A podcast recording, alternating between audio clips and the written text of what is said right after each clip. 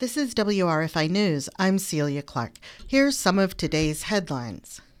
New York's highest court ruled on Tuesday that the state's congressional district maps must be redrawn.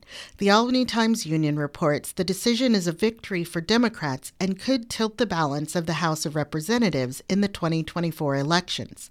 The state's Independent Redistricting Commission must submit new maps to the state legislature by the end of February.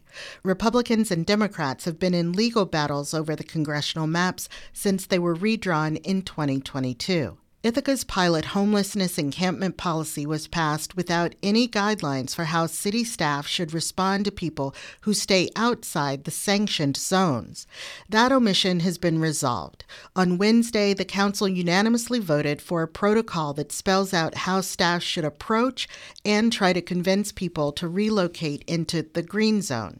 The Ithaca Voice reports that the incoming city manager will be responsible for creating a budget and making adjustments to the protocol. Some critics oppose any policy that forces people to move into the green zones. The Common Council got feedback from a county legislator who says the legislature feels the decisions were made without checking with them or outreach workers. The city's plan relies on the county to provide various services for people in the encampments. Harmful algal blooms, or HABs, are showing up more frequently in water bodies every summer. The toxins are dangerous to human and animal life.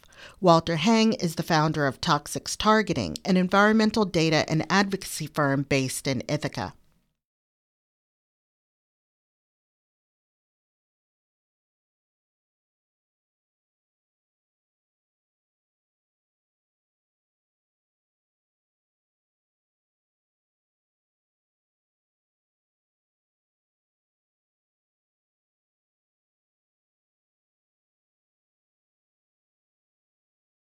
You can hear all of this interview and what Hang's group says the governor could do to eliminate HABs at 6 p.m. Thursday, 2 p.m. Friday, or anytime online at wrfi.org. For more local news and to subscribe to our podcast, go to wrfi.org/news.